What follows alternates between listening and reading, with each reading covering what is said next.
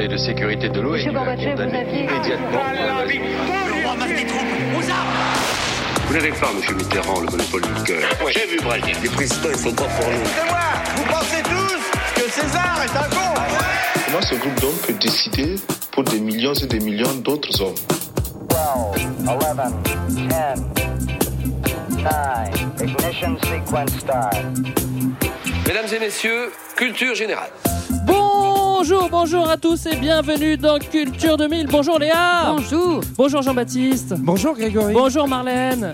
Ah bah Marlène n'est pas là. Bon bah bonjour Johan. Salut Aujourd'hui dans Culture 2000, on vous parle des pirates. Alors si vous pensez que les pirates sont des mecs qui vivent dans les Caraïbes, qui ont des perroquets, des barbes et des jambes de bois, eh bien vous avez un tout petit peu raison, mais pas vraiment. Il y en a plein d'autres des pirates. Alors on va embarquer sur le Rafio 2000 pour vous raconter leur histoire. Qu'est-ce que ça vous évoque euh, les pirates? Et je commence par toi Jean-Baptiste.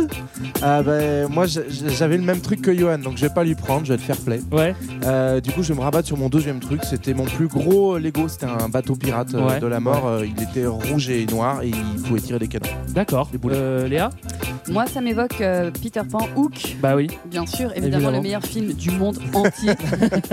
voilà. Et toi Et ben moi ça m'évoque euh, plutôt Tintin et Tintin et le trésor de Rackham le Rouge qui me D'accord. faisait vraiment rêver et euh, d'autant plus le jour où j'ai appris que j'avais un ancêtre corsaire corse dans Oh ma famille voilà et du Corsaire coup, ça m'a Saint-Étienne, renvoyé tout donc. de suite à cet imaginaire là ouais corsaire de Saint-Étienne Et exactement puisque tu parles de ta famille, on a aussi une grande famille euh, qui s'appelle Fréquence Moderne. Et donc, Relire Tintin a fait un épisode sur le trésor Sur de Rackham le Rouge. On vous le conseille évidemment. Très Tout de suite, épisode. extra sonore. À coups de canon, le port de Sanary a été envahi par les pirates. La ville a reconstitué son histoire ce lundi matin. Après le débarquement, aucun pillage n'a eu lieu. L'intention de ces pirates était bonne, partager leur trésor avec les enfants. Les pirates sont gentils maintenant, hein, voyez, et on apprend aux enfants à faire connaissance avec eux. Voilà, tout simplement. Allez, viens mon grand, viens chercher un bisou pour ta maman. Un bracelet en or, là. On a eu des pièces en or, plus des petits jouets. On est allé à la pêche au canard et on a eu des bracelets. Oui, ils ont des trucs extraordinaires quand même, des bacs comme ça, c'est incroyable.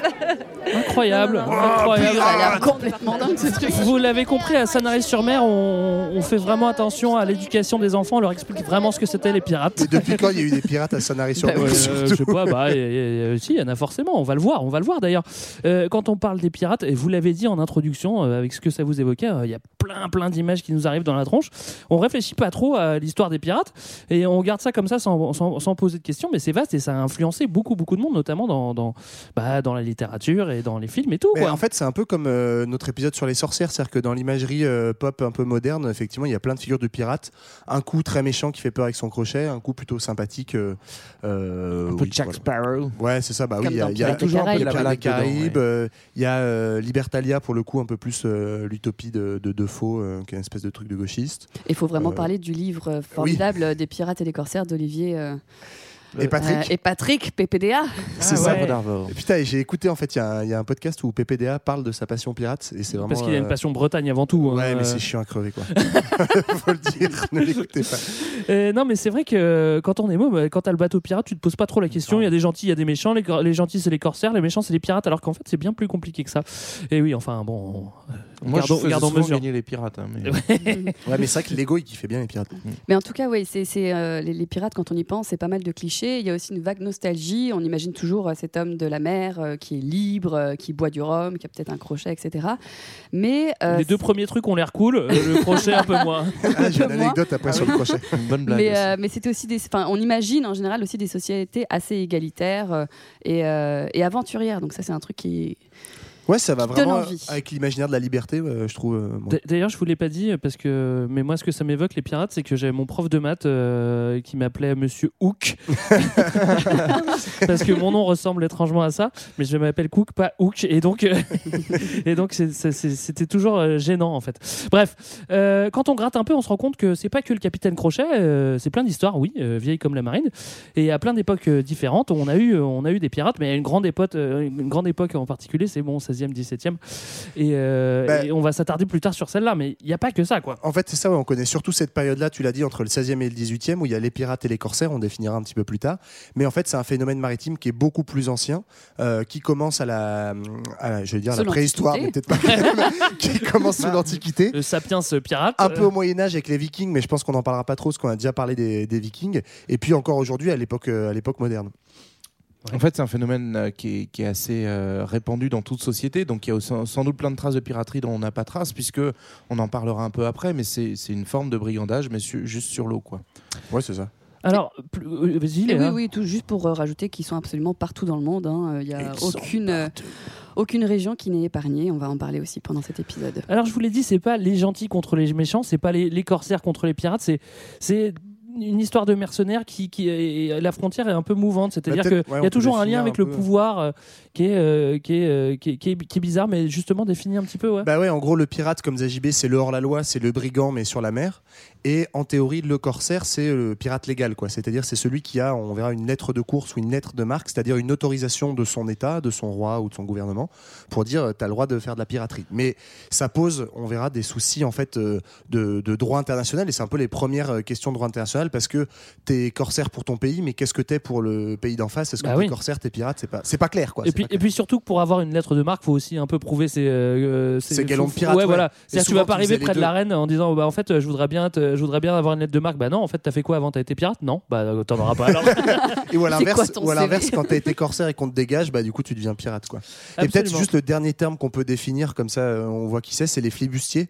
Les flibustiers, on le verra, mais c'est en gros euh, des pirates ou des corsaires d'une certaine époque et d'un certain lieu qui sont en gros dans les Caraïbes. Ceux des Caraïbes. Ceux des Ceux des pirates Caraïbes des autour Caraïbes. des 16e, 18e siècles. Tout à fait. Alors, euh, la piraterie, bah, c'est aussi euh, un jeu technique, donc il faut des inventions, il faut, faut être le plus fort sur la mer et sur terre aussi. Mais donc, euh, ça pousse à inventer euh, des nouvelles choses pour être plus efficace que les autres, et euh, donc ça pousse à les, les évolutions techniques euh, de navigation.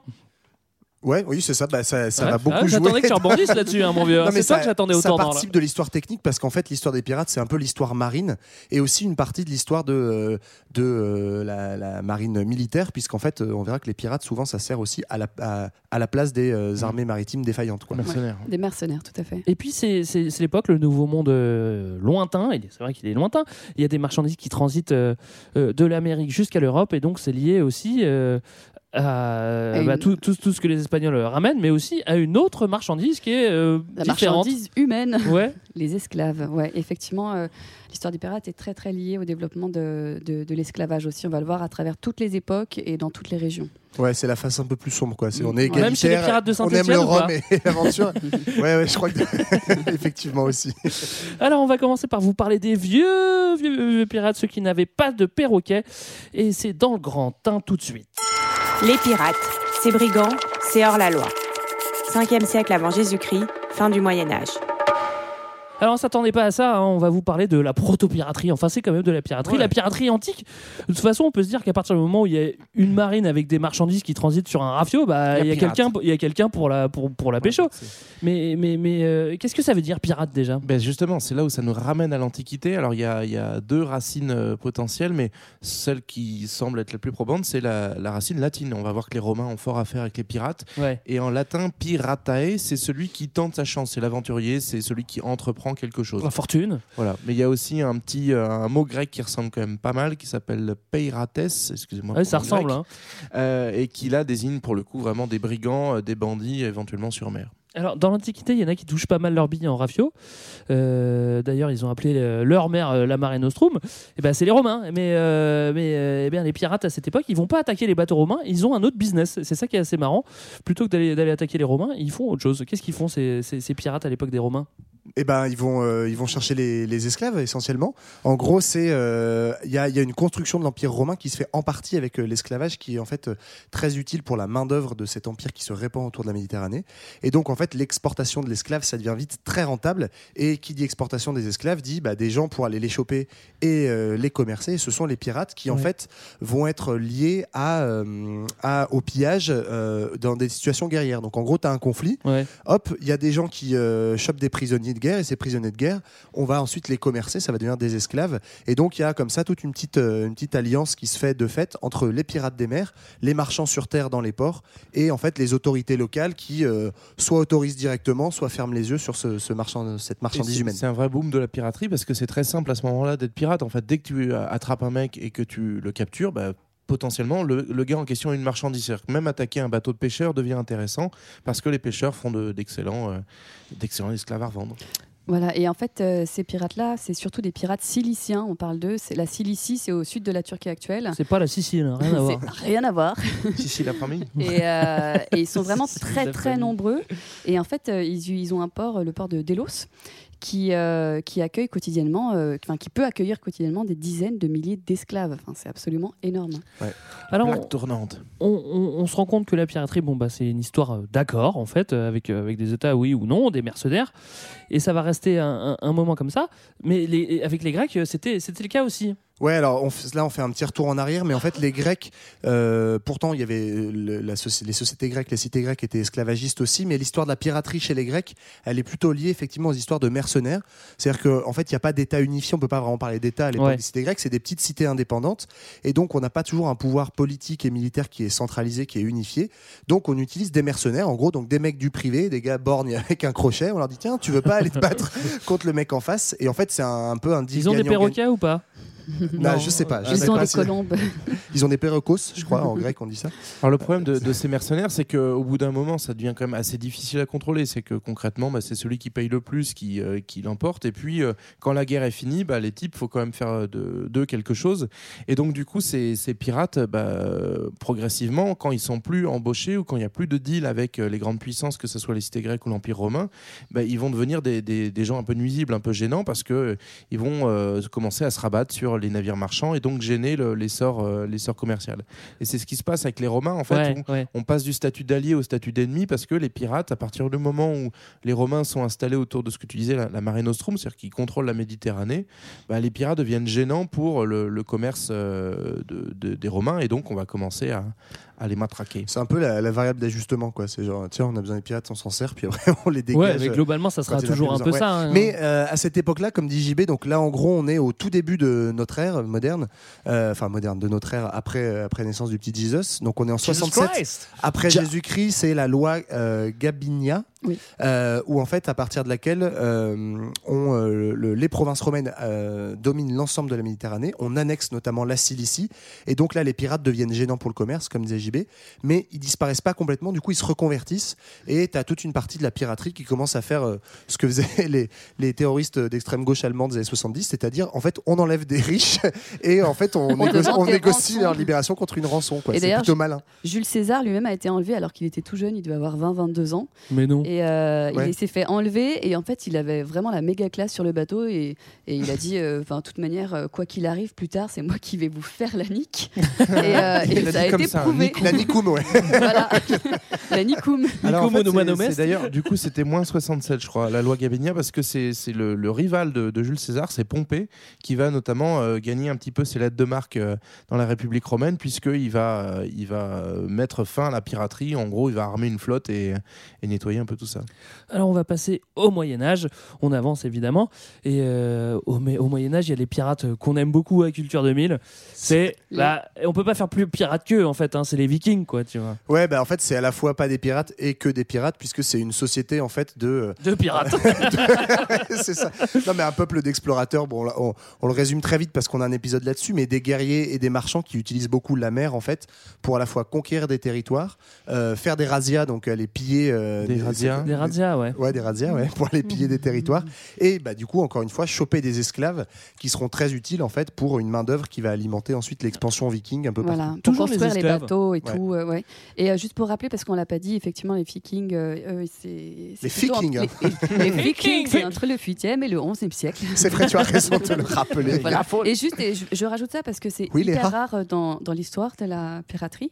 Euh, c'est qu'il y a énormément de femmes chez les Vikings, donc chez ces pirates-là, et on va pas trop en retrouver après. On en parlera. Il y en a Ouais, c'est les seuls, t'as raison. Et, euh, et si, il y en a chez les Chinois, on en reparlera au XVIIIe siècle. Mais c'est à peu près tout. Sinon, les femmes sont pas trop représentées.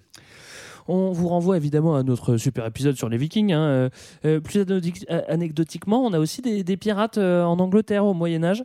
Quelqu'un veut en parler? Oui, vous bah, n'êtes en pas fait- obligé. Non, hein, non, mais qu'on soit bien c'est plus intéressant. En fait, je pense que la piraterie, elle existe de, de tout temps. Mais euh, ce qui est intéressant avec, l'exemple anglais euh, au Moyen Âge, c'est que on a aussi des, des- des organisations défensives en fait. C'est-à-dire que notamment des marchands qui en ont marre de se faire pirater, bah, vont finir par armer des flottes ou financer une espèce de police euh, qui va être destinée officiellement à protéger leurs marchandises et donc à aller euh, batailler contre les pirates, même si quelquefois, bah, en fait, euh, ils vont profiter aussi d'avoir cette force armée pour aller euh, castagner ou piquer des, des marchandises à des, à des marchands concurrents. Donc c'est la, la Ligue des cinq ports. Voilà, Mais c'est vrai que c'est facile une fois que tu as monté un- une fois que tu armé un bateau, tu te dis bah, OK, je me protège mais en fait bah ce bateau il est tout à fait apte à attaquer, je vois pas pourquoi je me ferais chier, pourquoi j'attaquerais pas. Ouais, c'est là où on en revient en fait aux, aux limites de définir ce qu'est un pirate ou ce qui ne l'est pas, parce que tu peux créer une milice, enfin une police anti-pirate des mers qui du coup attaque d'autres mecs et du coup en fait pour les autres tu deviens toi-même pirate. Quoi. Absolument, absolument. Euh, des pirates antiques, c'était assez étonnant. Moi, je, je m'attendais pas, je m'attendais pas trop en, en abordant euh, le, le sujet des pirates à aller euh, dans l'Antiquité, mais bon, ok. Euh, moi, ce qui m'intéresse vraiment, c'est ceux qui ont des jambes de bois. hein, je vous l'ai dit. Et alors, je vous propose de foncer au XVIe siècle pour le Grand 2. Les corsaires, quand les pirates se font les bras droits des États. 16e siècle, 19e siècle. Bah, déjà pour commencer, on va définir aussi ce que c'est qu'un qu'un corsaire, corsaire. parce que euh, dans les Lego, les corsaires ils sont gentils et défendent le butin et les pirates attaquent. Mais en vrai, est-ce que c'est ça? Bah, c'est les mêmes personnes en fait. hein, un peu. C'est un peu les mêmes personnes. Alors, la définition juste du corsaire, c'est une personne qui est autorisée à attaquer par une lettre de marque, comme le disait Johan tout à l'heure. C'est ça, ils sont, ils sont considérés comme armés par, euh, par un État euh, pour attaquer les autres, ce qui fait que Ils sont ont- légitimes. Ils sont, sont légitimes et on arrive même dans certains cas à les reconnaître quand ils sont capturés, non pas comme pirates euh, et, euh, ou comme, euh, voilà, comme brigands, mais vraiment comme soldats ennemis et donc prisonniers de guerre. Et donc, ils sont payés par les États, c'est ça que je voulais Ouais. Ouais. Mais encore une fois, la, la frontière est un peu poreuse entre les deux. Et ce qu'il faut noter aussi, c'est que ces corsaires, en fait, ils attaquent pas des navires de guerre, ils, attaquent essentiellement des navires et le trafic marchand. Ouais. Et en fait, les pirates, en gros, pour les, les- les corsaires, pardon, pour le dire vite, c'est souvent des petites embarcations, un peu rapides, etc., mais euh, qui vont attaquer plutôt le trafic marchand pour euh, récupérer plein de biens, éventuellement des esclaves. Mais en fait, les navires de guerre, ils sont, euh, ils sont trop armés et, et trop dangereux pour les corsaires. quoi. Mais c'est vrai qu'en fait, c'est, à la base, c'est, des États qui n'ont pas les moyens d'armer des bateaux et qui se disent et qui, qui vont contracter, faire un contrat avec, avec des mercenaires en fait. Alors on imagine, Ouais, comme ça, on l'a dit un- plein de fois, que c'est un peu les paramilitaires de la un- mer, quoi. Un statut qui Mm. peut, qui peut changer vite. Et on les Ah. appelle corsaires parce que ça vient de, de- des premiers à utiliser ça euh, massivement, on va dire, la, la, la Corso, qui est, euh, qui a une guerre contre les États chrétiens alimentée par euh, l'Empire ottoman. Donc ils vont euh, armer leurs euh, leurs propres euh, pirates, euh, donc ils vont devenir des corsaires, euh, qu'on appelle les barbaresques. Alors ça, c'est marrant. Ça, c'est cool, ouais. Parce qu'ils sont, euh, ils sont basés principalement en Afrique du Nord. Donc toujours Euh, pas de perroquet. Moi je suis ça, je suis focus perroquet. et là on va sur des pirates qui n'ont pas de perroquet. Là, pour l'instant, on est un peu, un peu just en perroquet, sauf s'ils arrivent à les capturer chez les chrétiens, mais qui sont pas réputés pour en avoir beaucoup. Bah, a priori, à mon avis, il y a quand même plus de perroquets en Afrique du Nord. Mais, Oui. mais donc, ouais, les, les... là, c'est moi, ça m'a vachement intéressé cette histoire-là. Je connaissais pas du tout. C'est qu'effectivement, donc, c'est à l'époque, on est, euh, on parle des régences ottomanes. Donc, en fait, c'est des provinces de l'Empire ottoman qui s'étendent sur toute la côte d'Afrique du Nord. Et c'est là, en fait, que sont les principaux ports de, de pirates barbaresques. Ouais. Donc, tu as notamment Salé, euh, juste en face de Rabat, euh, Ouais. au Maroc. Qui existe Al- encore. Ok, existe encore, ouais. mais pas en tant que port pirate, hein, qu'on soit bien Ouais, d'accord. peut-être des pirates cachés là-bas, ça je sais pas, mais Alger, Tunis et Tripoli. Donc on se fait toute la côte euh, du nord de l'Afrique. Et de là, en fait, tu as des, t'as des bons vieux euh, corsaires et pirates un peu vénères. Sachant qu'avec font- Salé, tu donnes sur la sur l'Atlantique et t'es pas juste en Méditerranée oui, en plus. oui, hein. oui, en plus, sont ouais. ouverts aussi sur l'Atlantique, tout à fait. Mais du coup, voilà, c'est en fait une espèce de double lutte euh, contre les États chrétiens, effectivement, de l'autre côté de la Méditerranée. Lutte à la fois politique et religieuse. Et en fait, donc, on va euh, batailler sur la mer et ces corsaires euh, barbaresques vont en fait enlever euh, des équipages de bateaux chrétiens et en fait euh, nourrir comme ça dans, dans l'Empire ottoman tout un tas d'esclaves euh, européens. Et ça, moi, je j'avais jamais entendu parler de Et Est-ce qu'ils sont histoire. forcément musulmans? Est-ce qu'ils sont forcément nés euh, en Afrique du Nord? En ou fait, c'est ils- ou c'est des, pirates d'un peu partout? Bah non, alors ces, ces gens-là, on les appelle des renégats parce qu'en fait, ils viennent d'Europe, ils viennent euh, de, de, de France, de Hollande, un peu partout. Et, euh, et en fait, ils renient leur, euh, leur, euh, leurs origines. Ils arrivent, ils s'installent dans ces régences euh, ottomanes. Et, euh, et ce sont eux, en fait, qui, qui apportent toutes les connaissances de l'Europe. Enfin, j'imagine qu'il y en avait quand même déjà pas mal euh, là-bas. J'aime bien, c'est les historiens qui ont bossé sur le truc, qui sont obligés de dire bon, c'est quand même des Européens parce que sinon ils auraient rien connu Voilà. Mais bon, ils ont quand même apporté aussi toutes les connaissances qu'ils avaient, qui étaient aussi européennes, et donc ils ont mélangé les connaissances Oui, qu'ils c'est ont ça, acquises ouais. sur place euh, dans les régences ottomanes avec euh, les autres pour construire des, des bateaux euh, un peu plus un peu plus robustes. Et il y a parmi eux, par exemple, les frères Barberousse qui sont les plus connus, qui est- qu'on- dont on entend parler Ouais. aussi. euh. Et eux, alors, autre, ouais, autre Dans le conte de Monte Cristo, c'est ça que tu voulais Alors moi, je dire parlais non plutôt des barbaresques. Mais autre barbaresques. fact de euh, celebrity qui s'est fait euh, qui s'est fait enlever par des pirates. Lio. Cervantes. pardon. non, Lio n'a pas pu malheureusement, elle n'était pas dispo. Mais Cervantes s'est fait élever par les s'est fait enlever pardon par les barbaresques aussi. Il est resté élevé. 5 ans, ouais, 5 ans dans, Ouais. dans sa petite Bah, ça- forme la jeunesse. en hein. gros, si vous voulez devenir connu, faites-vous enlever par des pirates quoi. Mais on, le retrouve pas mal en fait ce thème-là des barbaresques dans la littérature de l'époque. Enfin, tu citais le conte de Monte Cristo euh, chez Dumas, mais euh, il y a aussi en fait dans, je crois, dans la pièce de Molière, je sais plus laquelle, où il y a cette histoire de la, galère. deux- où- la deuxième, où, non? euh, ouais, c'est ça, la deuxième.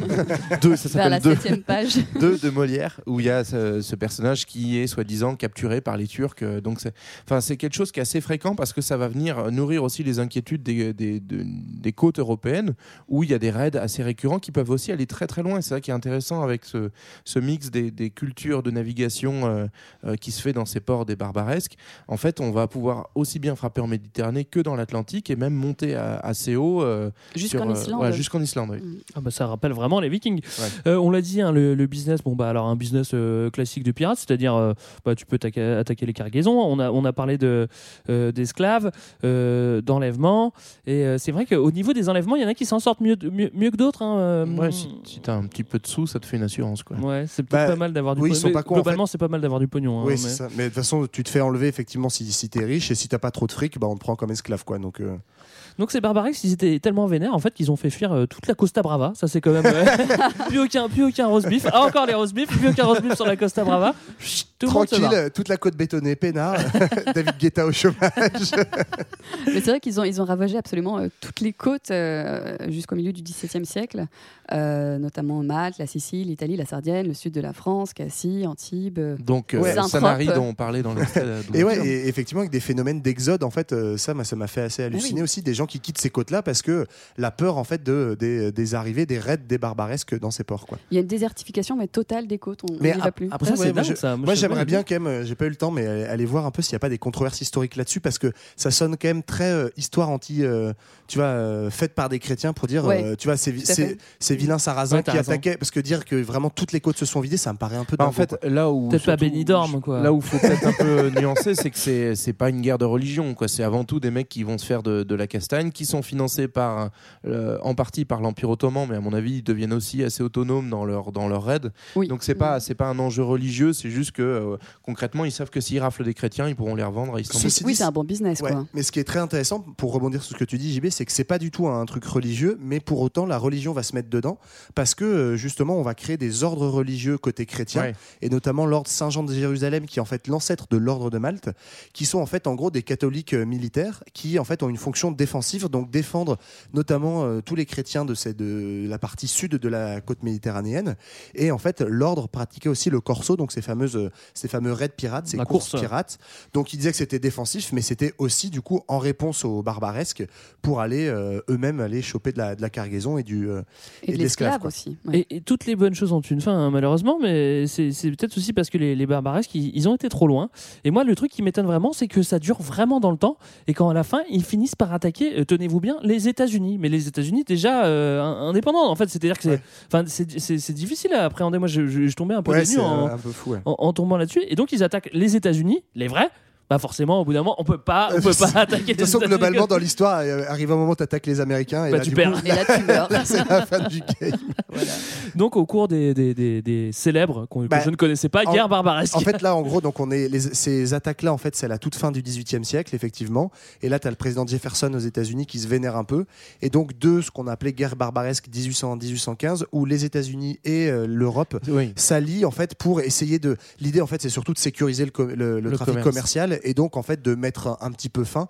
faut le mettre aussi en perspective, dans une perspective plus globale où c'est cette période où les États-Unis euh, et surtout l'Europe en fait construit des empires coloniaux et donc en fait on renverse le rapport de force et là où les barbaresques du sud de l'Europe venaient nous faire chier, bah tiens c'est la France qui va par exemple coloniser ça, l'Algérie, ouais. le port d'Alger en mettant tous les pirates dedans et contrôler le territoire. Ouais, oui, parce que pour que ça s'arrête, il faut une bonne colonisation. Ça peut, ça peut servir aussi.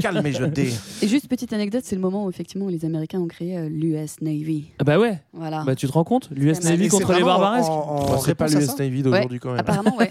En Je 1794, pense que c'est- ils se c'était sont trois barques dit, ça fait un peu trop longtemps qu'on se fait attaquer, notre commerce doit, doit fleurir et on va faire quelque chose. Bon, je, je trépigne, moi on parle de, de barbaresque des USA, mais moi je vous l'ai dit, hein, c'est ceux que je veux voir, c'est ceux qui ont des perroquets. Alors je convoque le DJ, parce que j'aimerais bien euh, écouter du rhum, des femmes et de la bière dans Dieu. Qu'est-ce qu'on qu'est-ce qu'on va Eh ben, s'écouter, C'est presque ça, mais on va plutôt s'écouter le Forban, qui est une chanson qui globalement. Les Forbans? Non, pas le groupe, la chanson.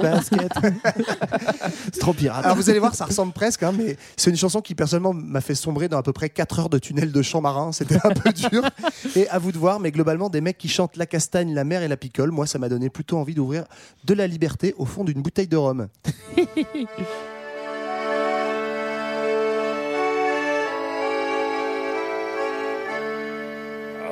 moi fendant que m'importe la gloire, les lois du monde et qu'importe la mort. Sur l'océan j'ai planté ma victoire et bois mon vin dans une coupe d'or. Vivre d'orgie est ma seule espérance, le seul bonheur que j'ai pu conquérir.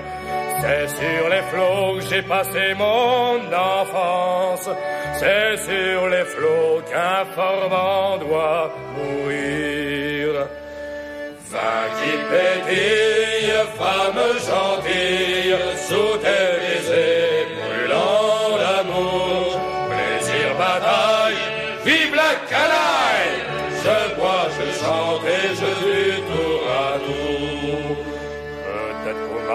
d'une barque étrangère, mon corps un jour servira d'étendard. Et tout mon sang rougira la galère. Aujourd'hui fête et demain le hasard. Allons esclaves, allons debout mon brave, buvons la vie et le grand pot. Aujourd'hui fête et puis demain peut-être, ma tête ira s'engloutir dans les flots. Vin qui pétille, femme gentille, sous tes baisers brûlants d'amour, plaisir, bataille, vive la canaille! Je bois, je chante et je tue tour à tour. Peut-être qu'un jour, par un coup de fortune, je capturerai l'or d'un beau galion. Riche à pouvoir vous acheter la lune, je m'en irai vers d'autres horizons. La respecter tout comme un gentilhomme, moi qui ne fus qu'un qu'un bandit. Je pourrais comme le fils d'un roi, tout comme mourir peut-être dedans un grand lit. Qui pétille, femme sous tes baisers brûlants d'amour, plaisir, bataille, vive la canaille, je bois, je chante et je tue pour amour. On sent que t'as vraiment écouté plusieurs fois cette chanson, Johan. Mais ça m'a rendu vraiment dingo les chants pirates. hein. en fait, ça ressemble tout à ça. C'est que est des chants train de- d'alcooliques en fait. Oui, c'est ça en fait. C'est des chansons paillardes, quoi. Ouais, mais, mais qui, tu vois, qui sentent un petit peu les embruns marins, c'est assez cool. Qui sentent Saint-Malo, quoi, c'est Ouais. ça Ah, On en parlera peut-être plus tard. On revient en arrière alors, et euh, moi je vous l'ai dit, hein. Je voulais aller dans, dans les eaux, dans les eaux des Amériques, quoi. On veut, on veut de la Caraïbe. Il y, a- il y a des quantités de marchandises qui passent dans des rafios bien loin de l'Europe. Forcément, ça crée des convoitises. C'est facile à attaquer. Ils sont pas vraiment protégés. Euh, c'est là que le pirate euh, exerce, quoi. Bah là, en gros, on a, on arrive au, au On est fin 16e 15e, siècle. hein. ouais, voilà, fin 15e, début 16e siècle. Donc pour le petit contexte, l'Espagne et le Portugal ont fait les grandes découvertes, euh, Christophe Colomb et compagnie. Donc le nouveau Ils ont monde. découvert Christophe Colomb, c'est ça que tu Ouais, veux dire oui, c'est ça. L'Espagne a, dé- enfin oui, l'Espagne a découvert Christophe Colomb, qui lui a découvert l'Amérique en croyant découvrir les Indes. Donc c'est ce qu'on appelle le XVIe siècle le siècle d'or espagnol, c'est-à-dire cette période où l'empire espagnol domine largement euh, l'Europe et le monde et va donc récupérer tout un tas de richesses, euh, on peut dire même voler tout un tas de richesses Oui, sur on le continent dire, hein. américain. Et en fait, ils sont un peu tout seuls dans le game, les Espagnols. Oui, parce que tu as un maxi monopole euh, Voilà. de, de- de la couronne espagnole. Et du coup, ça crée des petits jaloux en face. Ah bah ça ennuie tout le monde, on Bah, peut le dire. hein. Les gars, ils font, ils font pas tourner le gâteau, ils se régalent. Donc, du coup, qu'est-ce qu'on va faire? Eh ben, on va payer à des, des petits bonhommes pour aller venir attaquer gentiment les, bateaux remplis d'or euh, d'Espagne. Et donc, c'est le retour à la pratique de la, la course qu'on avait croisée en Méditerranée, mais cette fois-ci sur l'Atlantique et aussi à proximité des côtes de, de l'Amérique du Sud. Alors on on peut en citer euh, quelques-uns. Il y a Francis Drake et euh, enfin. euh, Rien à voir avec Drake, euh, le chanteur de. Rien à voir avec Drake le chanteur, je pensais que tu allais mettre Drake d'ailleurs. Mais, mais pour m'attarder sur, Drake, c'est là que c'est intéressant parce que par exemple, Drake, au début, il est à son compte et quand il voit. euh, il, Il se il fait voit- ripper, il- ouais. il va voir Elisabeth euh, I et euh, puis elle se rend compte qu'en fait son action nuit aux Espagnols, du coup c'est bon pour elle. Du coup elle lui dit bah en fait, euh, vas-y, euh, bah moi je te file un petit paplard et puis tu, maintenant tu fais ce que font tu un peu veux. des opérations Top Chef euh, version pirate, tu vois. Ah, moi j'allais dire la nouvelle star, j'allais faire la même blague. Francis, 45 ans, c'est tué à main nue avec une hache. Mais bon, globalement, c'est vrai qu'il fait le même job. Il va attaquer des rafios et, euh, et puis il les vole, quoi. En fait, c'est c'est- Ouais. c'est tout Et simplement il ça. va super loin, il va super loin, il va même jusqu'en Californie en fait euh, à l'époque. Parce que euh, moi ça m'avait fait halluciner. J'étais Ah oui, aux États-Unis, euh. Alors je dis peut-être une énorme connerie. Ah, mais vas-y, vas-y, vas-y. Mais je l'assume entièrement. euh, Quand, quand j'avais 15 ans, je vous raconte ma vie, je suis allée aux États-Unis. euh, Ouais. j'étais T'as en- croisé Francis Drake. Et euh, j'étais dans une école qui s'appelait l'école Francis Drake, et à mon Ah avis ouais. en Californie. Et à mon avis, elle s'appelait pas pour ça comme rien. Non, pour Bah rien si, comme ouais, ça. ouais. Ouais. Ouais, c'est possible. Mais donc, ouais, euh, Francis Drake, c'est toute fin du 16e, effectivement, sous le règne d'Elisabeth Ier. Et euh, c'est marrant parce que, en regardant un peu les noms connus, il y en a un, un deuxième un peu plus tard, c'est Henry Morgan. Par exemple, les deux, ils n'ont pas du tout le même statut. T'en as, c'est quand même bien des canailles de pirates, plutôt Henry Morgan.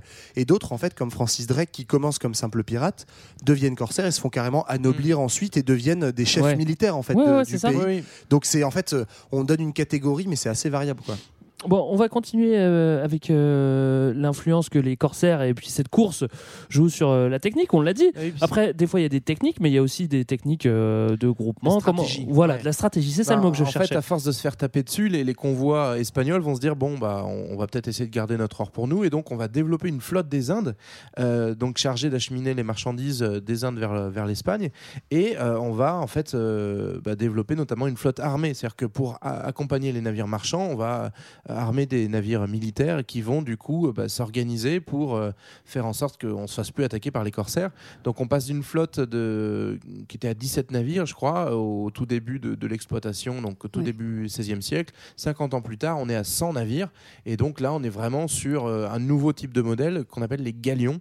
C'est des énormes Tanks bateaux. flottants, quoi. C'est un peu ça, ouais. Voilà, à, à voile, qui, qui euh, naviguent aussi un petit peu en escorte et qui peuvent effectivement être utilisés à la fois pour le commerce ou être armés. C'est-à-dire qu'il suffit d'enlever les canons, on remet des canons euh, quand on veut, euh, quand c'est nécessaire. Mais en fait, c'est surtout, ouais, ils servent pour le commerce essentiellement, les galions, mais ils sont armés parce que pour se défendre, justement. Et c'est euh, cette, euh, ce- ces, ces lignes d'escorte et de convoi qui créent la stratégie de la ligne de bataille. Effectivement, moi, en lisant ce truc-là, j'ai revu des images, Ouais, je sais de plus, c'est de dessins animés ou de films, où tu vois toutes ces lignes en fait de galions qui attaquent toutes du même côté. En fait, le truc de la ligne de bataille, c'est pour euh, attaquer les ennemis sans, te- sans tuer tes Sans navires tuer- alliés. C'est vrai qu'en fait, c'est un peu ballot, si t'es pas en ligne, bah, globalement, en fait, tu tires que d'un côté. Ouais, Et mais il fait, suffit qu'il fasse le, le tour et. euh, bah sauf non, mais parce que le canon, c'est pas hyper précis. Donc si t'es en ligne, tu vois, t'attaques la ligne, euh, la ligne ennemie et t'es sûr de pas taper sur tes bâtiments à Donc toi. on quoi. tire tous à gauche sur le méchant et on se- on s'envoie pas des boulets au, au visage. Je vois que c'est pas clair pour toi. Greg. On te fera un petit schéma. C'est pas hyper clair. euh. C'est pas hyper clair, mais d'autant plus parce que moi, en fait, j'ai lu d'autres trucs. et j'ai surtout lu qu'en fait, les, les pirates, ils étaient pas méga chauds de la castagne et qui- et qu'ils essayaient, surtout, avant tout, bah, forcément, ils, ils jouent leur vie, donc ils vont essayer de choper euh, les richesses sans trop se mouiller. Donc la castagne, c'est vraiment Mais un dernier raison. recours, quoi. Ouais, alors il y, a- il y a deux trucs en fait. Ce que tu dis, c'est que on a vachement, euh, enfin l'imaginaire a beaucoup reconstitué le truc des abordages et en fait il y avait le ratio euh, nombre de bateaux pirates et nombre d'abordages était très, il y avait très très peu d'abordages en fait. Souvent c'était plutôt de la guerre de dissuasion. Tu faisais peur à l'ennemi et tu le désarmais sans combattre parce que c'était des petits rafios. Mais là, ce dont on parle, les lignes de bataille et les galions, C'est les premières batailles navales. C'est les premières batailles navales et c'est vraiment l'époque de ce qu'on appelait la- l'armada, en fait, l'invincible armada espagnole, c'est Ouais. son surnom. C'est pas mal comme nom, Ouais, hein. c'est pas mal. Ça fait peur, hein. Donc là, c'est toute fin 16e, donc euh, ce- ce- cette puissance espagnole qui affronte les Britanniques. Alors moi, je savais pas ça, mais en 588, t'as un- en, en- en 1588, pardon, tu as un combat entre les Espagnols et les Anglais parce que les Espagnols, ils voulaient attaquer Oui, l'Angleterre. C'est-à-dire qu'en fait, l'Espagne est tellement forte qu'ils se disent. Bah, on a qu'à envahir l'Angleterre. Bah oui, ça moins, se ils trouve aujourd'hui, s'ils avaient gagné cette putain de bataille, ça, se aurait trouve changé aujourd'hui les, les, les British parleraient pingouin. Quoi. Il, Enfin, il boirait du morito. Après, ce qui a, ce qui a foiré dans, le cas de l'invincible Armada, c'est que elle était moins invincible à l'arrivée puisqu'ils se sont mangés une énorme tempête sur la route et il y a plein de galions qui ont, qui ont été coulés par, par la tempête. Alors donc ils étaient, ils étaient bien présomptueux de dire invincible Ouais, Armada. c'est ça, quoi. hein. Oui, c'est surtout malheur. les Anglais qui étaient malins en disant on a gagné la bataille. En fait, ils n'ont pas gagné. C'est les Espagnols qui ont rebroussé chemin parce qu'ils ont pris la tempête. Et toujours est-il que ça lance ce 16e siècle avec cette course à l'innovation aussi, parce qu'on a besoin de traverser l'Atlantique, une meilleure connaissance des courants marins, une meilleure connaissance aussi des vents. Et donc, on voit apparaître bah, tout ce qu'on a vu dans, dans les films, c'est-à-dire ces- énormes bateaux à voile, euh, le, le 3 mâts. Et donc, c'est, c'est- Les fameux trois mâts, tu veux dire Oui, fier comme un oiseau. Enfin, pardon. Alors globalement, on l'a dit, on a les Espagnols qui ramènent des, des richesses de leur colonie euh, jusqu'à Séville. hein, en général, c'est là que ça allait.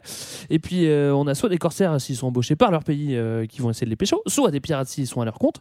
Mais est-ce que euh, sur les mers européennes, on a, on a la même chose du coup Ouais, bah, donc ça arrive sur les mers européennes, ces batailles et ces fameuses. Enfin, ça arrive, ça ces revient, parce courses. Oui, oui. aussi, hein. Mais donc là, on bascule plutôt au XVIIe siècle, à un moment où le rapport de force commence un peu à s'équilibrer. En tout cas, l'Espagne n'a plus forcément le monopole du commerce. Et du coup, là, ça se bastonne entre, en gros entre les, les puissances maritimes de l'époque, qui sont l'Espagne, la Grande-Bretagne, la Hollande et la France, et qui vont se battre aussi près de leurs côtes européennes, toujours pour en gros euh, noyauter et phagocyter le, tra- le trafic de marchandises entre euh, le, le pays adverse et sa colonie. Quoi. Et notamment, les Français vont être des petits malins à ce jeu-là, euh, sous Louis XIV, avec euh, plusieurs corsaires célèbres, parce qu'en fait, euh, alors on a retenu les corsaires, on en fait une espèce de glorification. En fait, la marine française était merdique à chier à l'époque, et comme on n'avait aucune, euh, aucune puissance maritime, on embauchait euh, des petits mecs, et notamment. Bah oui, c'est ça. euh, Pourquoi est-ce qu'on fait appel à des armateurs indépendants? Bah, C'est pour compléter une armée qui est un peu faible, quoi, en fait. Et à partir du moment où elle sera plus forte, on les laissera tomber. C'est ça, c'est les, arma- c'est les armateurs, qui... oh, les armateurs qui payent pour les bateaux en plus. Comme ça, ça évite à l'État de, de se mouiller un peu. Johan, je t'ai coupé. Non, non, euh, j'allais juste parler de Jean Bar, mais c'était. Ah oui, vas-y, parle-nous de Jean Bar. Bah, Jean Bar qui est. euh, Non, mais je pense que Léa elle a envie de parler de Jean Bar parce Non, qu'elle est amoureuse de lui. Si, si, Ah oui, tu me l'as l'avais dit qu'il était très beau, Jean Bar. Bah alors, alors moi je vais vous décrire Jean Bar. Jean Bar il fait 1m90. Waouh. Il est blond, Ouais. il est grand, Il y a un bémol quand il est même. beau. Il a le scorbut Non, il habite à Dunkerque. Mais il habite à Dunkerque, et oui, tout le monde Ouais, mais Dunkerque à l'époque est effectivement. En fait, il y a- il y, a deux places fortes en France des, des corsaires. C'est Saint-Malo euh, en Bretagne qu'on a bien retenu, mais effectivement, on a un peu plus oublié euh, Dunkerque. Et d'ailleurs, euh, Dunkerque, dans le carnaval de Dunkerque, Jean Bar est une figure centrale. Et t'as euh, l'hymne à Jean. Bar, machin. J'ai hésité d'ailleurs à vous mettre un- des chants du carnaval de Dunkerque au milieu, mais c'était vraiment trop pénible. je me suis dit, mieux éviter. Mais, mais c'est vrai que, enfin, tu- on cite Saint-Malo et, et Dunkerque qui étaient deux places fortes. Mais aujourd'hui, quand tu vas à Saint-Malo, on joue vachement sur l'imaginaire encore euh, du pirate. à la statue de, la statue de Surcouf. euh, Ouais. Et puis, c'est vrai que t'es es vachement plus. Enfin, je connais mal Dunkerque, hein, je Et connais mieux la Saint-Malo. statue de Jean Bart aussi. Il y a la statue de Jean Bar à. Dunkerque aussi. ouais. Oui, d'ailleurs, le carnaval finit autour de la statue de Jean Bar, genre tu danses. Mais parce qu'on l'a décrit physiquement, donc euh, il est beau gosse. Mais pour dire euh, ce qu'il fait au-delà d'être euh, d'être beau gosse, il est Bah, chargé c'est déjà pas mal. Il fait des photos, il fait des Bah un peu de Salut, chansons c'est moi, aussi. Tu Bar. quoi Que c'est superficiel ma définition Non, pas du tout. non, mais euh, il bosse sous Louis XIV. En fait, il est embauché par Louis XIV pour harceler notamment en fait euh, la, la marine marchande anglaise. Voilà. Et euh, il va être pareil, un peu comme euh, Francis Drake euh, en Angleterre. Il va être ensuite anobli et avoir, euh, je crois, des fonctions même importantes dans le, la- la- le commandement euh, militaire euh, français. Oui, c'est vrai que. Alors, on l'a pas dit. Pourquoi ils font ça, euh, ces corsaires, ces pirates? Bah, pff, Pour c'est une gloire. question. Ouais, bah, il y a peut-être un peu de ça, mais c'est principalement pour le Pour pognon. le peut-être. pognon, ouais, c'est ça. Oui, peut-être qu'il y a peut-être qu'ils ont une histoire de gloire aussi a- derrière. hein. On a complètement oublié de, de préciser, mais le, donc le pirate, il bosse pour son compte, c'est-à-dire que tout ce qu'il vole, c'est pour lui. Le corsaire, en fait, les règles, elles varient, mais grosso modo, quand tu fais une course avec ta lettre de marque, tu reviens au port avec ton butin, et là, en fait, tu as un genre de contrôle. On fait un inventaire, en fait, tu as un représentant de l'État. à l'examen de vos soutes, s'il vous plaît. Et d'ailleurs, ça s'appelle un arraisonnage. On dit qu'on arraisonne un bateau. Voilà, c'était juste pour. Ah, je savais euh, pas ça. voilà. Et donc cet inventaire-là, en fait, c'est à l'issue de cet inventaire qu'il y a une répartition. Et grosso modo, je crois que tu as un pourcentage qui va à l'État, mais la majorité reste pour l'équipage qui se le partage après. Donc effectivement, les mercenaires, ils font ça pour des raisons euh, pécuniaires. quoi. Alors, je reviens sur les places fortes. On a parlé de Saint-Malo de, de Dunkerque, mais moi, il y a un endroit que j'aime beaucoup, c'est Nassau aux Bahamas, et euh, qui était où ils avaient fait quasiment une, une république, une république indépendante de pirates. Bon, c'est-à-dire que le mec s'était planqué là. Et pourquoi est-ce qu'il se planquait aussi euh, vers les Bahamas? Parce qu'il y avait plein de petits îlots, et en fait, c'était facile. Tu vois, quand tu étais coursé par un autre bateau, si jamais, euh, euh, tu vois, te- tu, bon, avais une, une course, et bah, c'est-à-dire que les mecs connaissaient très bien les îlots, et ils tournaient Tu entre. peux prendre à des- Non, c'est surtout qu'il y avait des, des fonds qui étaient pas très, pas très profonds et en fait, eux, ils connaissaient très bien, ils pouvaient, ils les pouvaient, récifs, ils, les pou- ils pouvaient naviguer et hop, les autres se plantaient euh, aux Bahamas à tel Tu point veux- que. Tu Ouais. veux dire qu'en fait, le Titanic peut-être se faisait courser par un vaisseau pirate avant de se prendre un iceberg Ou coursé par un iceberg, je ne sais pas qui, qui coursait qui. Et euh, donc Bahamas, c'est aussi une place forte à, à tel point qu'il y a une, une république euh, pirate avec ses propres codes. Bon, alors c'est, faut pas s'imaginer une vraie république euh, avec euh, avec un roi. C'est marrant, c'est une république avec un roi. non, euh, avec avec, pirate, avec, ouais. avec un chef pirate, mais bon, c'est un endroit où il y a euh, où il y a des codes comme euh, comme sur n'importe quel bateau pirate, t'as un code d'honneur. Mais là, ils le Bah, font t'as- sur, sur, sur à Nassau aux Bahamas. T'as un peu le même imaginaire autour de Libertalia, donc au large de Madagascar. En fait, on Ouais. ne sait pas trop si c'est un mythe ou une réalité, mais c'est raconté dans plein de récits et c'est repris, y compris aujourd'hui, par euh, des philosophes, etc., et notamment avant par Defoe, où en fait ce serait pareil, une, une genre de république pirate sur une île au large de Madagascar, et on en ferait une espèce d'utopie égalitaire, etc., qui partageait les richesses et qui était un peu genre des Des Bois des mers, quoi. Bon, on vous passe la, la, la Jamaïque, mais Ah, on va y euh, venir peut-être, on va y venir. Ah bon? Bon bah d'accord.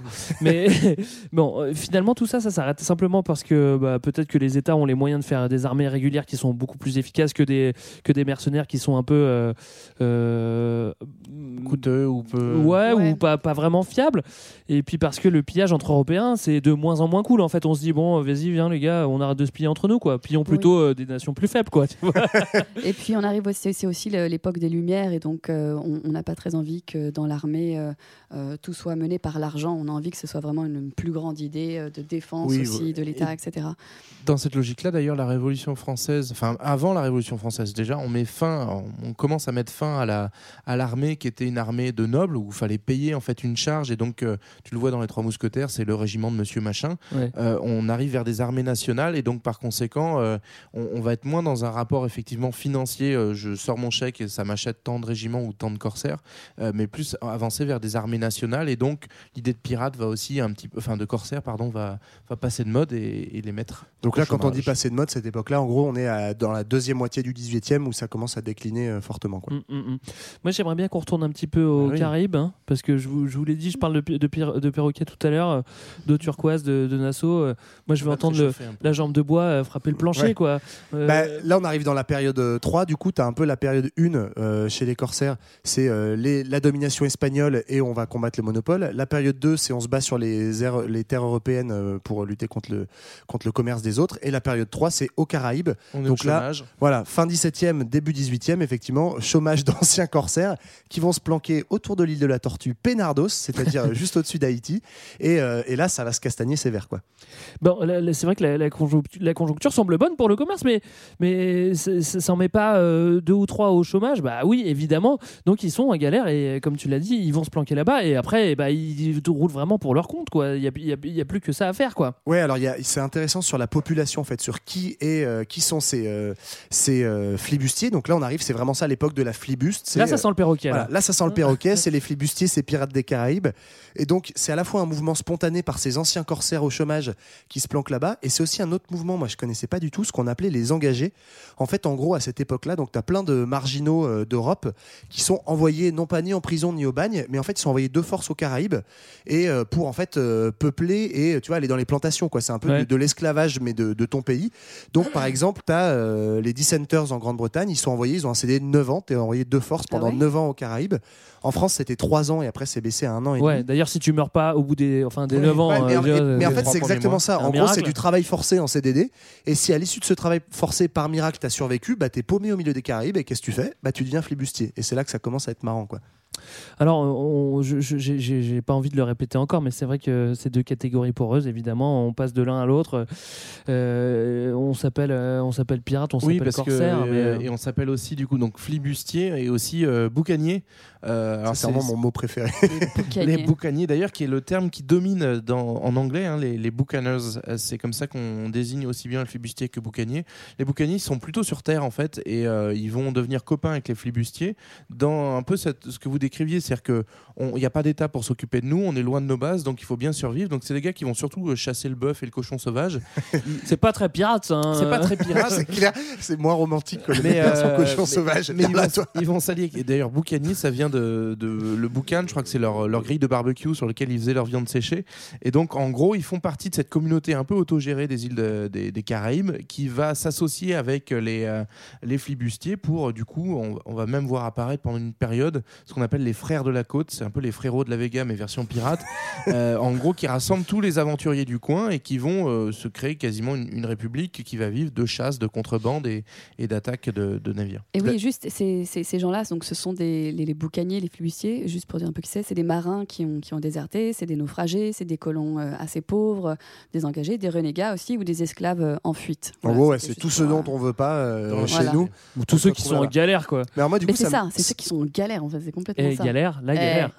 eh. Du coup, moi, ça me faisait marrer. Je suis allé voir sur Google Flight et en fait, on peut pas prendre de vol pour l'île de la Tortue Flight. parce que j'avais. En fait, je me suis dit, vas-y, j'ai trop envie d'aller voir à quoi ça ressemble, mais il y a pas de. voilà, Il y a pas d'aéroport. En fait, non, mais pire que ça, en fait, c'est vraiment l'île de la Tortue, c'est un caillou au-dessus de, de. Hispaniola à l'époque, donc Haïti, mais c'est vraiment un caillou. C'est-à-dire qu'en fait, euh, je pense que tu fais trois coups de brasse depuis Haïti, tu arrives sur l'île de la Tortue. Ils étaient pas si bien planqués que ça, je pense. Alors on connaît maintenant le processus et l'utilité euh, euh, ou bien le but des pirates, mais, mais, mais du coup comment est-ce qu'ils vivent? Je suis désolé, mais j'ai un, un peu l'impression de me répéter. Est-ce qu'ils sont contraints d'avoir des perroquets ou pas? Comment est-ce qu'ils vivent ces pirates? Est-ce qu'il y, a une- est-ce qu'il y a une structure? Comment ça marche euh, quand t'es pirate? Bah oui, c'est cool quand même. Eh ben, ils ont un, un- un quotidien bien sapin entre potes. Ouais, ça doit être bien entre potes. hein. Entre pauvres, marginaux et exclus. Entre pauvres, voilà. Euh, en Est-ce fait, qu'ils ils se, ont- est-ce qu'ils se rassemblent autour du scorbut ou pas? Non, je ne sais pas. C'est po- c'est possible, c'est possible. En tout cas, ils ont une organisation euh, sociale euh, qui, est, qui est communautaire et vraiment solidaire, c'est-à-dire que les décisions sont prises en commun. Ils ont des règles assez démocratiques euh, à bord des navires et, euh, et ils ont même un- ce qu'on appelle un, un code des pirates. Ouais, c'est ça, la euh, structure, ouais. La chasse partie, qui est un code que je vous invite. Chasse partie pour tout le monde Je vous invite vraiment à regarder sur internet quel est le code de ces pirates. Il est absolument fantastique. Il m'a beaucoup fait rire. Moi, deux, je suis trois exemples? Quelqu'un a deux, trois exemples j'ai trouvé Ouais, un exemple. ouais, ouais. Bartholoméo Roberts, euh, Roberts, pardon, qui était un pirate britannique du XVIIIe siècle. Je voulais juste un petit extrait de son code parce qu'apparemment, c'est un des codes pirates Oui. les plus connus. Chaque pirate pourra donner sa voix dans les affaires d'importance et pourra se servir quand il voudra des provisions et des liqueurs fortes nouvellement prises. C'est-à-dire qu'en fait, le premier article, c'est une voix, un homme et, Et open picole bar. pour tout le monde. Ça a l'air vraiment trop bien. Il y avait aussi comme règle que euh, il était vraiment interdit d'avoir les lumières allumées sur le pont après 8 heures du soir. Par contre, vous aviez le droit de picoler dans le noir. Oui, c'est Oh, ça. bah, ça va. euh, Mais globalement, en fait, ce- ce code-là, il est mis à jour à chaque fois qu'on part en chasse, à chaque fois qu'on prend le bateau et qu'on va attaquer les, les autres. On se met d'accord sur les règles de vie à bord avec l'équipage et notamment dans, dans le cadre de, ce, de, ce, de cette mise en accord, on va aussi élire le, le chef, le capitaine. Euh, donc on retrouve ça assez régulièrement, l'élection du, du capitaine, l'élection aussi du quartier maître, qui est un peu à la fois le second et le contre-pouvoir, parce que le quartier maître, c'est lui qui va surtout euh, gérer le relationnel avec les hommes. C'est le directeur RH, quoi. Voilà. Et il a le droit de virer le capitaine en plus. Et, et exactement, il peut, il peut révoquer le capitaine. C'est beaucoup trop démocratique. hein. Mais ouais, comme dit JB, en fait, c'est vraiment des règles donc électives démocratiques qui sont mises en place. Ensuite, il y a euh, euh, toutes les toutes les règles aussi sont votées, notamment le partage du butin. Bah Alors oui, on dit que c'est à part égale.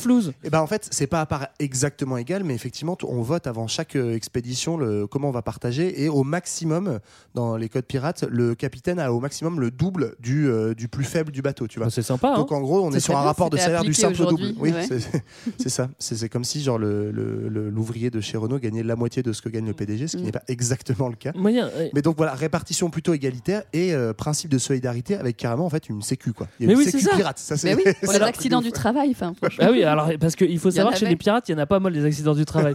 Moi, ce que j'ai bien aimé dans cette sécu, dans cette euh, sécu pirate, c'est que euh, il y a des prix pour tout. C'est-à-dire que tu te fais couper le bras gauche, c'est euh, 300, je sais plus combien c'est. Ouais, hein. tant de pièces Bon, d'or. on va, on va dire si t'as une mutuelle et là elle couvre un peu. c'est 300 et le bras droit c'était 400 parce que le bras droit est le plus utile. Mais j'ai vu aussi que c'était la même chose pour les jambes. La, bras- la jambe gauche c'est 300 et la jambe droite c'est 400. Bah pourquoi Est-ce que t'as plus besoin que ta jambe droite Ouais. et ta jambe gauche? C'est ça qui était bizarre. Ouais, puis t'avais en des tout cas, il y a sécu. Et tu avais des indemnités aussi qui étaient données aux veuves de pirates qui décédaient au combat, etc. Donc tu as, vraiment un système de solidarité sociale qui est mis en place. euh, voilà. Il paraîtrait que euh, après la Seconde Guerre mondiale, on serait inspiré des codes pirates pour faire la sécu, mais on n'est pas sûr. hein. Et juste pour finir là-dessus, le, le capitaine, c'est c'est aussi un, c'est un chef et un combattant. Il se bat vraiment aux côtés de ses hommes. S'il ne combat pas aux côtés de ses hommes, il est viré, encore une fois, par, Bah, c'est- euh, ça, c'est- ouais, par ça, les pirates. c'est- C'est plutôt, c'est plutôt euh, Ouais. juste, finalement. Ouais, ouais. Alors, ils vivent de quoi alors? Bon, c'est toujours un petit peu la même chose. Bah, en gros, hein. ils vivent euh, de, de leur prise de, de guerre, on va dire, euh, de, de ce qu'ils vont pouvoir euh, capter. Euh, même s'ils ont un peu des difficultés par rapport aux autres pirates qu'on a croisés jusqu'à présent sur la question du recel des marchandises ou voire des esclaves, puisque euh, ce qui les pousse à vivre en autonomie et de- en, en marge de la société, bah, c'est le fait qu'ils soient condamnés à mort. En fait, la, la- la piraterie est passible de mort, donc dès qu'ils se font attraper, ils savent que ils- fini, quoi, game c'est over. fini, c'est- tu vas être pendu. Donc du coup, bah, euh, par conséquent, ils peuvent pas trop se pointer dans des ports marchands pour revendre leurs marchandises. Donc par exemple, c'est comme ça qu'on a des cas de libération d'esclaves par les pirates, parce que bah, de toute façon, ils peuvent pas les revendre. Donc Ouais. euh, c'est aussi comme ça que les esclaves euh, euh, libérés, troupes, hein. viennent alimenter les troupes euh, pirates. Après, si tu vas voir un roi, tu dis regarde, j'ai plein d'esclaves, ça te dit pas, euh, tu me files une lettre de marque et puis on les revend. On Sauf que moite ça se fait plus trop les, les lettres de marque. Ah sont- mince, mince. Non, puis à l'époque, on a inventé un truc qui s'appelle le commerce triangulaire qui permet de légaliser carrément la vente des Ah esclaves oui, on sans a plus passer be- par les pirates. On n'a plus besoin de pirates. Ouais. Alors, on imagine facilement que la vie, bah, la vie sur un rafio comme ça, même si tu es sur une eau turquoise et que tu as un perroquet, euh, bah, c'est pas si simple quoi. Euh, Oui, bon, ça c'est égalitaire, mais c'est pas l'opulence non plus parce que Oui. On pense au butin, au trésor, etc. On le disait tout à l'heure, C'est pas la joie.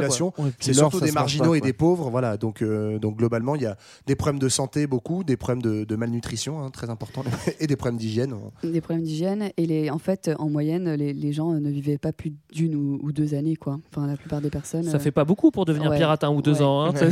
on, on mourait assez jeune. Même Et- si là encore, ouais, euh, vu que c'est un peu la stratégie du faible, le, le pirate, enfin en tout cas de- du marginal mal organisé, en fait on se bat pas très longuement et donc on est plutôt sur euh, ce que je disais tout à l'heure, hein, des abordages peu fréquents. Et en fait, la stratégie c'est d'éviter au maximum le combat et tu, en gros, tu combats que si tu penses que tu as des chances de gagner. Et donc en fait, il y a plein de, de pirates à cette époque-là qui acceptent de rendre les armes, voire de se faire emprisonner plutôt que de se faire tuer. En fait, on a souvent l'imaginaire de, euh, tu vois. euh, je sais plus comment c'est le, le- le slogan là du quand on sort le drapeau rouge enfin en gros euh, Pas de lutter- quartier. voilà, pas de quartier Pas- pas de quartier. en fait, pas de quartier, bon, c'est ça. Tu dis pas de quartier que quand t'es sûr que tu vas buter les autres. Euh, ouais. Euh, a- c'est- ça, euh, juste pour boucler sur les conditions de vie difficiles, qui explique aussi l'imaginaire du, du gars qui a une jambe en bois ou qui a un crochet. Bah, en fait, c'est tout simplement qu'ils sont atteints de, de gangrène, de maladies diverses, et qui fait que bah, concrètement, ils sont amputés. Quoi. Même si, anecdote crochet, en fait, j'ai appris, contrairement à ce qu'on croit, le crochet, c'est pas pour remplacer la main. En fait, c'est ce que tu mets, tu mets ta main à l'intérieur d'un crochet, c'est pour pouvoir aborder, en fait, pour aller choper euh, le pavillon en face.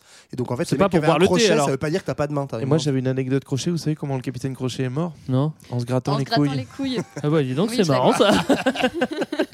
Et retrouvez bonne le blague de prochain pirate. épisode dans Blague des. Les meilleures blagues de pirates. Alors, on a parlé de l'utopie des pirates, la, la structure euh, démocratique. D'ailleurs, ils avaient un drapeau noir. hein. Je ne sais pas si ça vous rappelle Le- quelque chose. Peut-être un peu les anarchistes, on en parlera un peu plus tard. Euh, est-ce qu'il y a une égalité homme-femme? Mais déjà, en fait, est-ce qu'il y a des femmes pirates? Parce qu'on n'a pas parlé. Est-ce qu'il y a que des Bah, manos non, ou quoi les- ouais, Ça Léa va le disait pas, tout non. Bah oui, à ce moment-là, en tout cas, dans, dans, dans, dans- dans les Caraïbes, la, la présence des femmes est interdite euh, par le Code des pirates, euh, parce qu'on imagine qu'elles vont porter malchance, parce qu'on a peur que les hommes se battent à cause d'elles, etc. Mais évidemment, il y en avait. euh, euh, on a pu recenser quand même euh, quelques cas, pas beaucoup, parce qu'elles, elles ne Quelques cas. hein. quelques cas. Mais euh, euh, les plus célèbres étaient, euh, par exemple, euh, Anne Bonny et Mary Read, qui étaient dans l'équipage de Jack Rackham. Et euh, l'une était la, femme. Rackham le rouge, c'est dans les goodies, non? Excuse-moi, j'arrête pas de te couper. Je crois que voilà, l'une était la, la- la femme de Jack Rackham et l'autre était déguisée en homme. Et euh, jusqu'au moment où Anne Bonny allait la voir en lui disant En fait, tu me plais bien. Elle lui dit Attends, euh, elle lui a ouvert euh, sa chemise en Mais disant mais en ça- fait ça va être un peu gênant parce que je crois que je suis une femme. À Skip, c'est pas vrai. En fait, du coup, c'est marrant, c'est assez misogyne comme truc. Il y avait vraiment ces deux femmes dans l'équipage. Même la femme de Jacques Rackham, euh, Anne Bonny, en fait, était travestie en homme. C'est-à-dire qu'il y avait que le capitaine qui savait que c'était une femme. Les autres croyaient que c'était un homme. Et en fait, Enfin, euh, bon, du coup, il y euh. a non mais il y a plein d'historiens, d'écrivains hommes qui ont fait plein de fantasmes. Genre, il y a deux femmes sur un rafio, elles sont forcément lesbiennes, tu vois. Et forcément, il y a un moment où elles font un plan à trois avec Jacques histoire. Moi aussi, je l'ai trouvé trop cool, mais après, j'ai vu qu'en fait, c'est non, on n'en savait rien du tout. oui, mais bon, c'est du romantisme. Mais après, le romantisme dans l'histoire, c'est pas toujours bon, mais bon. Cette interdiction des femmes, en fait, de- au-delà des codes des pirates, c'est un truc qu'on retrouve largement dans, dans, dans la marine euh, ou marchande, bon, sans parler de la, marine, mi- euh, la marine militaire, pardon, où en fait on, on tolère pas de femmes à bord. Oui. euh, D'une part parce que c'est pas la représentation euh, euh, qu'on a de- des femmes à cette époque-là, et d'autre part parce que euh, on a peur que ça crée des comportements euh, déviants chez, chez les chez les matelots, que ça les détourne du devoir. Quoi. Donc de fait, même chez les pirates, on va reprendre cette, cette exclusion des femmes euh, qui, qui reste assez rare dans, dans les rangs.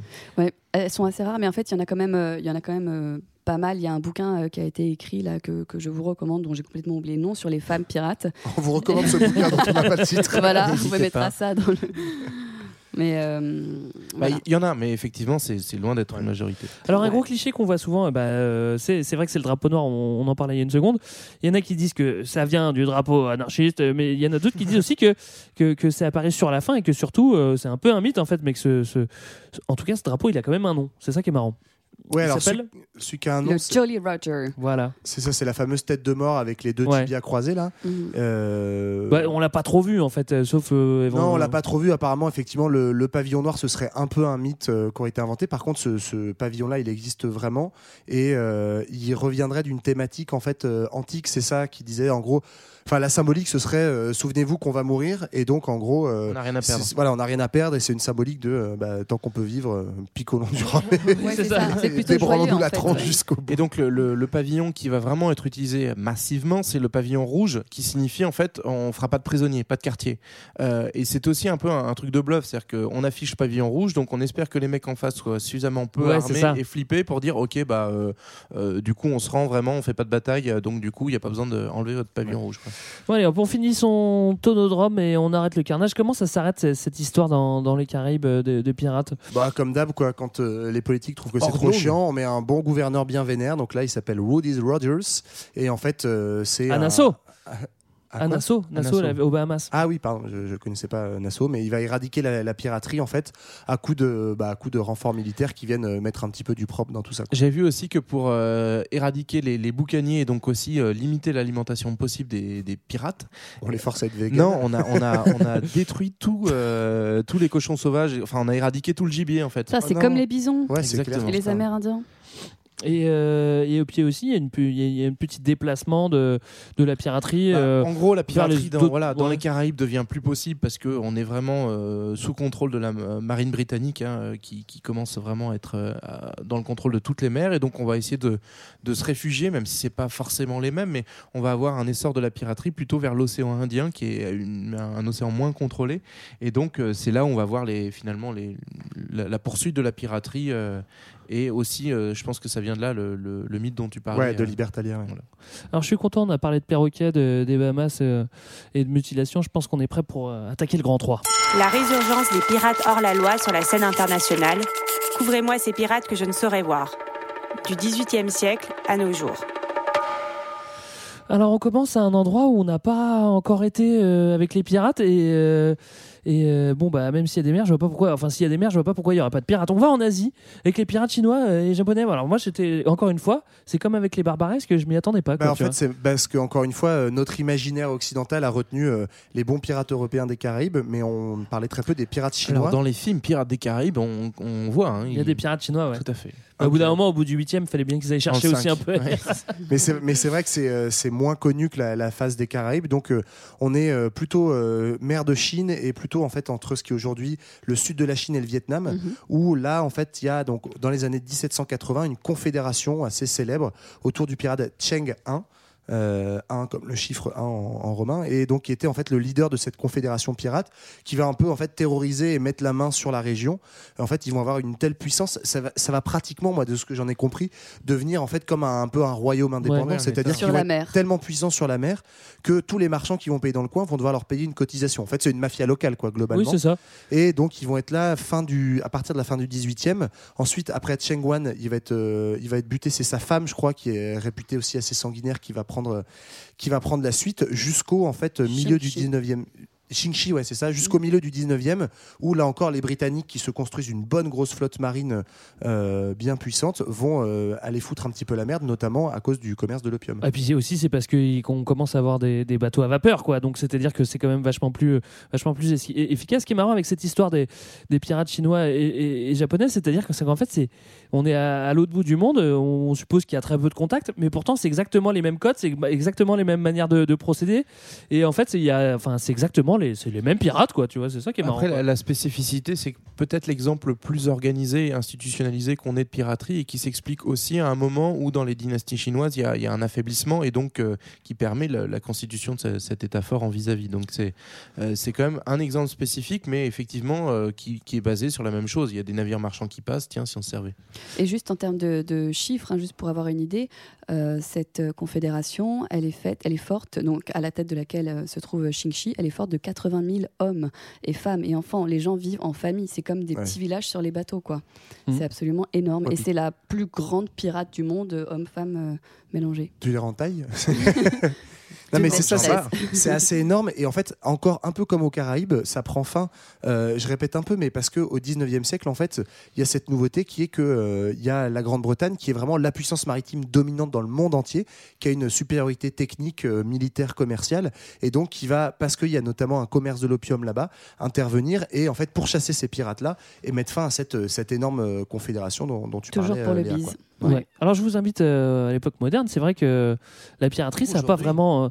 Euh, bah, euh, à partir du moment où il y a des, des trucs qui sont sur l'eau, c'est vrai que c'est assez vulnérable. Tu es au milieu de la mer, c'est attaquable. Donc aujourd'hui, on a encore de la piraterie. Ce qui est marrant, c'est qu'il y a un endroit très stratégique euh, en Asie qui est le détroit de Malacca, avec la ville de Malacca, où il y a tous les super tankers euh, Ouais. euh, avec, avec le pétrole qui passe. Alors évidemment, les pétroles vont pas attaquer, les, les pirates vont pas attaquer le pétrole, mais, euh, mais, mais donc on est juste entre l'Indonésie et la Malaisie, et là c'est un point de passage où tu te dis bah ok, euh, tout le monde passe, passe ici, il y a plein de richesses qui passent, tu peux trouver une opportunité si t'es En pirate. fait, c'est ça qui est tout. Enfin, c'est le phénomène de la mondialisation. où On continue aujourd'hui 90% des flux de marchandises passent par la mer. On n'a on pas forcément cette représentation-là, mais la plupart des échanges euh, marchands qui se font dans le monde continuent à se faire par voie Ouais. maritime sur des grandes autoroutes qui passent à proximité de de- d'États ou euh, ou de populations beaucoup plus pauvres. Et donc, du coup, bah, en fait, l'attaque va être potentiellement intéressante. Donc, même les, les supertankers sont attaqués Oui. dans, dans certains cas où- parce que on, on va détourner la marchandise et la, et la revendre par ailleurs. D'accord. Mais donc c'est plutôt des gros bateaux, aussi des porte-containers qui vont être euh, attaqués. C'est ouais, c'est comme ça que bah, en Afrique, euh, il y a quelques années, on parlait beaucoup autour des côtes somaliennes. Mais parce que c'est c'est le, même phénomène de, de, de- de lieu de passage Bah, obligatoire. Ceux qui sortent quoi. du canal de Suez, on- Voilà. on en revient toujours à ce fameux C'est canal. marrant, qui a un tout est lié. passage. hein. Et Ja, Rastafari, t'es pas loin. Et en fait, donc ça, on en a beaucoup parlé. Bizarrement, à partir du moment où il y a beaucoup de navires qui se font attaquer, bah, tu as une police maritime et un contrôle beaucoup plus fort qui se met en place, je crois, en, en bonne partie à cause des Français. Et donc, le, le gros du centre névralgique s'est déplacé plus vers l'ouest, euh, Au autour du Nigeria. Nigeria, du Nigeria, voilà, aujourd'hui, où, où- où il y a encore pas mal d'attaques pirates qui ont lieu. Quoi. Alors, on vous parlera pas de, de- de pirates, euh, pirates informatiques, pirates de l'air.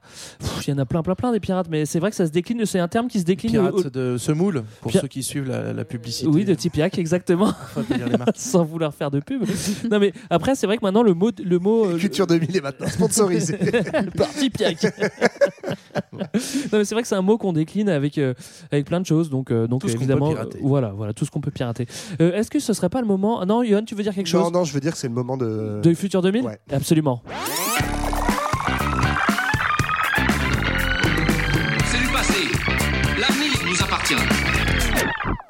Et si l'avenir des pirates, c'était de prendre le pouvoir, tout simplement Euh, C'est ce que je vous propose d'étudier dans cette euh, projection dans le futur de nos amis pirates, puisque l'idée est née en Suède en 2006, autour d'une revendication principale, la libre navigation, oui, mais sur Internet. Puisqu'ici, on parle de pirates 2.0 qui se battent pour encourager le libre partage des biens culturels permis par la révolution numérique. Et euh, ce qui est intéressant, c'est qu'en 2006, quand ce parti pirate va émerger en Suède, c'est parce que la Suède est en pointe dans ce domaine avec notamment un site qui s'appelle The Pirate Bay. Eh oui. est Alors, la plus grande plateforme d'échange, je pense que Greg y a, y a échangé pas mal. hein. Non, non, pas du tout. Attends, qu'est-ce que tu racontes? Chut, Attends, est fichiers. Moi, j'ai paqué un paquet de films là-dessus. grande plateforme d'échange de Pirates fichiers des au Caraïbes, tu le trouves, hein, ça, il n'y a pas de problème. Et bien justement, ce site subit les, les assauts des, euh, des justices européennes sur gros fonds de lobbying en fait, des, des- des majors hollywoodiennes. Et donc, il tombe sans cesse et euh, beaucoup de justices de différents pays interdisent et font euh, fermer le site. Et donc, en réaction à ça, ce qui, en- ce qui semble une, injustice parce que lobbying euh, des, gros majors euh, hollywoodiennes pour, euh, pour faire interdire ce site de partage, et ben le, le parti pirate va progresser dans l'opinion suédoise et finit par gagner ses deux premiers élus en 2009 au Parlement européen. Alors le concept fait des petits puisqu'on compte aujourd'hui plus d'une soixantaine de partis pirates dans le monde. Ouais. Euh, et en- de plus, le, le programme pirate il s'est un peu enrichi en réaction aux mesures d'état d'urgence euh, ou antiterroristes, puisque en réaction à ça, désormais les partis pirates euh, veulent la protection des données de la vie privée et exigent la transparence euh, politique et démocratique. D'ailleurs, je vous propose un petit test. Où est-ce qu'on trouve, d'après vous, les, les plus grandes flottes de, de pirates, euh, au sens quels sont les plus grands partis pirates aujourd'hui? Islande, je crois. ils sont Islande, oui, tout à fait. Ouais. Léa Islande, ouais, ouais. Moi, je dirais euh, Norvège. Elle a cafeté, monsieur, elle a cafeté. Et Norvège, non. Non, Norvège, alors il y a un parti pirate, mais Pays-Bas, il n'a non pas d'élus. En termes d'élus, le, le- le numéro 2, enfin qui est presque numéro 1, on pourrait dire c'est la République tchèque, figurez-vous. Ah ouais. Alors qu'ils n'ont pas d'eau. Ah, hein. ouais. Depuis, tr- c'est très récent, non C'est assez récent, ouais, effectivement. Alors, euh, les, Islandais, leur record, c'est 10 députés pirates en 2016. Et en République cool. tchèque, 22 députés, un sénateur. Et depuis quelques semaines, le nouveau maire de Prague, qui est euh, Allez, issu du Du parti, parti pirate. pirate Tout à fait. Putain, bah, venez, on part en week-end culture de Voilà. à Bah oui, Prague, bah, il quoi. faudrait qu'il Oui. nous invite, on lui passe un appel. hein. Parce qu'en France, c'est pas terrible, terrible. hein. Les pirates n'ont pas le vent en poupe et rament, on va le dire, depuis Oh. leur apparition en 2006. Leurs seules prises enregistrées l'ont été au municipal, à Hoche, c'est dans le Gers, hein, pour Oui. ceux qui cherchent, Oui, et à porte à les côté de Pau. À côté de Valence, dans la Drôme. Mais depuis, les deux élus municipaux ont quitté le bateau pirate, un pour soutenir Jean Lassalle et l'autre pour Nicolas Dupont-Aignan. Ah, merde, intéressant. Donc, on n'est pas prêt d'avoir un pirate en jambes de bois avec son beau perroquet euh, à l'Elysée. Je suis navré. C'est dommage, c'est dommage. Euh, Est-ce que quelqu'un a quelque chose à ajouter? Non. Quelqu'un est frustré Non. Non. Ah bah alors voilà, alors je peux vous le dire, c'était notre épisode sur les pizzas, euh, sur les pirates. On espère que Sur les pizzas. Mm. c'était notre épisode sur les pizzas. On espère que ça vous a plu. Euh, nous, on se retrouve la semaine prochaine pour un billet 2000. On se retrouve dans deux semaines pour un épisode complet. En attendant, vous pouvez nous retrouver où ça? Sur les réseaux sociaux? Sur les quoi? internets. Twitter, Facebook. euh, oui. The Voilà. Pirate Bay. Bientôt sur notre nouveau site internet de Fréquence Moderne. hein, Oui, on espère, on sortir. espère. Et, euh, et puis voilà, nous on se retrouve euh, bientôt. On va écouter de la musique, Johan, peut-être, non Avant de partir? Ouais, un peu. On va, on va se laisser avec une nana hein, qui aurait pu être pirate ou femme de pirate si elle avait grandi à Saint-Malo plutôt qu'à Belleville. Ouais. Et c'est Edith Piaf qui va hisser le pavillon noir. À la semaine prochaine. Bye bye Merci tout le monde. Ciao. Marchant par-dessus les tempêtes, courant dans la vague de vent, j'attends les blanches goélettes, c'est nous, c'est du gaillard d'avant, c'est nous qui sommes les corsaires, brigands tout comme étaient nos pères. Oh, oh, miséricorde, pour tenir au bout d'une corde, faudra d'abord nous attraper, faudra d'abord nous aborder. Oh,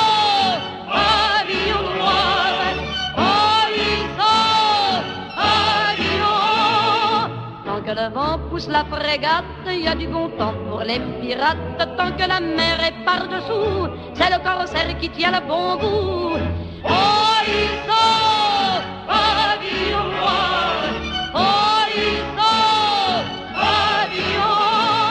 Tant pis pour les yeux de ta mère, tant pis pour la reine et le roi. Tant mieux si tu deviens corsaire. Jésus était hors la loi.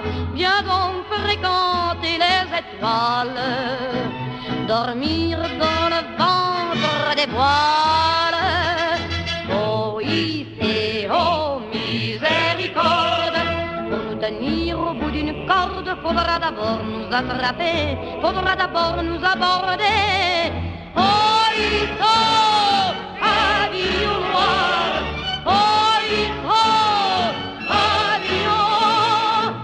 le vent pousse la frégate, il y a du bon temps pour les pirates.